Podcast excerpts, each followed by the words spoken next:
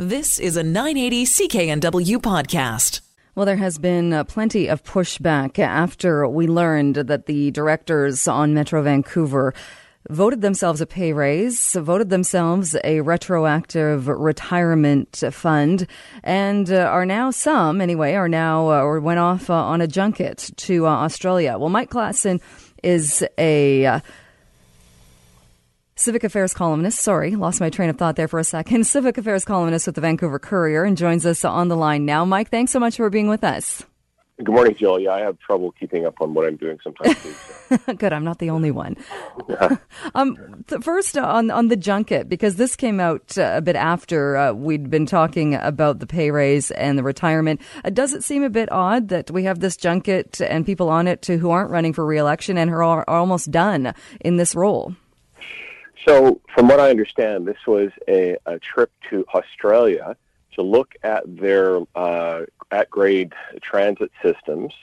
And um, the people who went on that trip were Greg Moore, uh, who, as we know, is uh, already announced his retirement and uh, will not be mayor after October.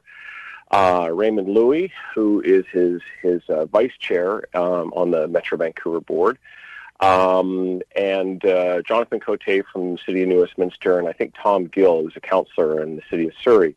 Now, to my understanding, the only uh, light rail project that's being discussed at the present time is the one in Surrey. So, I suppose you would have an perhaps an outside chance of Tom Gill making a good case for being there. Um, but the others, it's uh, it, it's somewhat questionable as to why they would want to be there. And um, as a, a, one news report pointed out, the uh, one of the top management uh, at TransLink actually comes from Australia and was uh, played an integral part in building that system. So that kind of knowledge happening in staff already exists. Why the why our elected officials need to fly the other side of the world to do it is uh, is an absolute uh, well it shouldn't have happened, frankly. Uh, you're right. Vivian King, who uh, runs, uh, who's uh, an executive here, used to run that exact system uh, in Australia. I often wonder too, it's not as though the elected officials are the ones who are going to be building these whether it's light rail or transit systems here. And I often wonder what information are they actually getting on the ground that they are then bringing back, and that, that is that they need to go there and do these junkets uh, to to do this. So are they coming back and then that what they're telling the companies that are building it, this is what we want, this is what I've seen, and this is what's going to work? You know, sometimes you don't want to get too brainy about these things, but you're asking very important questions, and the fact is, is this is not uh, a, a, case where the directors are going to be making integral uh, kind of decisions around the construction. They're essentially going to be taking the recommendations of staff, which will be laid out in a report for them, and they have real no real reason to go and see it. This is just a straight up perk of office. And it's the kind of thing that has just sort of quietly people have gotten used to. You know, we had a story a few years ago where Derek Corrigan was going down to Arizona and doing golf trips and going to you know hockey games and and uh, you know he shrugged it off. Um, it, these are and and and there's a there's a whole kind of industry around sort of flying around local government officials. We've got two conferences that they attend a year. Uh, all of which we pay for, of course. There's the Union of BC Municipality Conference, which they have usually in downtown Vancouver all the councillors all show up there for you know for, you know several days and get to have the canapes and the glasses of wine in the evening and so on. And then there's the Federation of Canadian Municipalities, uh, which is the national um, uh, one where you get all the councillors from across the country. And um, you know, it's again, it's hard to say exactly what's being gained from all the cost of those events as well. Especially since uh, when you talk about the UBCM and when it's held in Vancouver, we have. Uh, I remember doing stories on this as well. We have uh, elected officials who make the argument. They stay in hotels in Vancouver, making the argument, well, we couldn't possibly attend all of the workshops and the evening events and commute.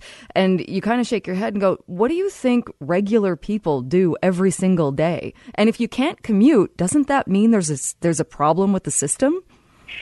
Again, you have to kind of see this as a um, uh, a questionable um, way for for councillors to to kind of gain the kind of knowledge that they would have. I mean, a lot of the work that they do, essentially, I think what the whole story that we've heard the last couple of weeks, and, and, and the way I look at it is, we've really started to see the de- the degrading of what the idea of public service is. Um, it's now become about money and perks. And it couldn't have been more clearly laid out in some of the justification for several days by um, the Metro Vancouver chair and Port Coquitlam mayor, Greg Moore, who insisted that we needed to pay people more in order to get them to run for council. He even made this ludicrous argument that some people bought hook, line, and sinker, sinker that you know the people on the on the district board are too old, and that's a sign that we need to attract younger people to local government. First of all, people generally like to have people with experience on these boards uh, to begin with, not just somebody who's um, you know coming straight out of school.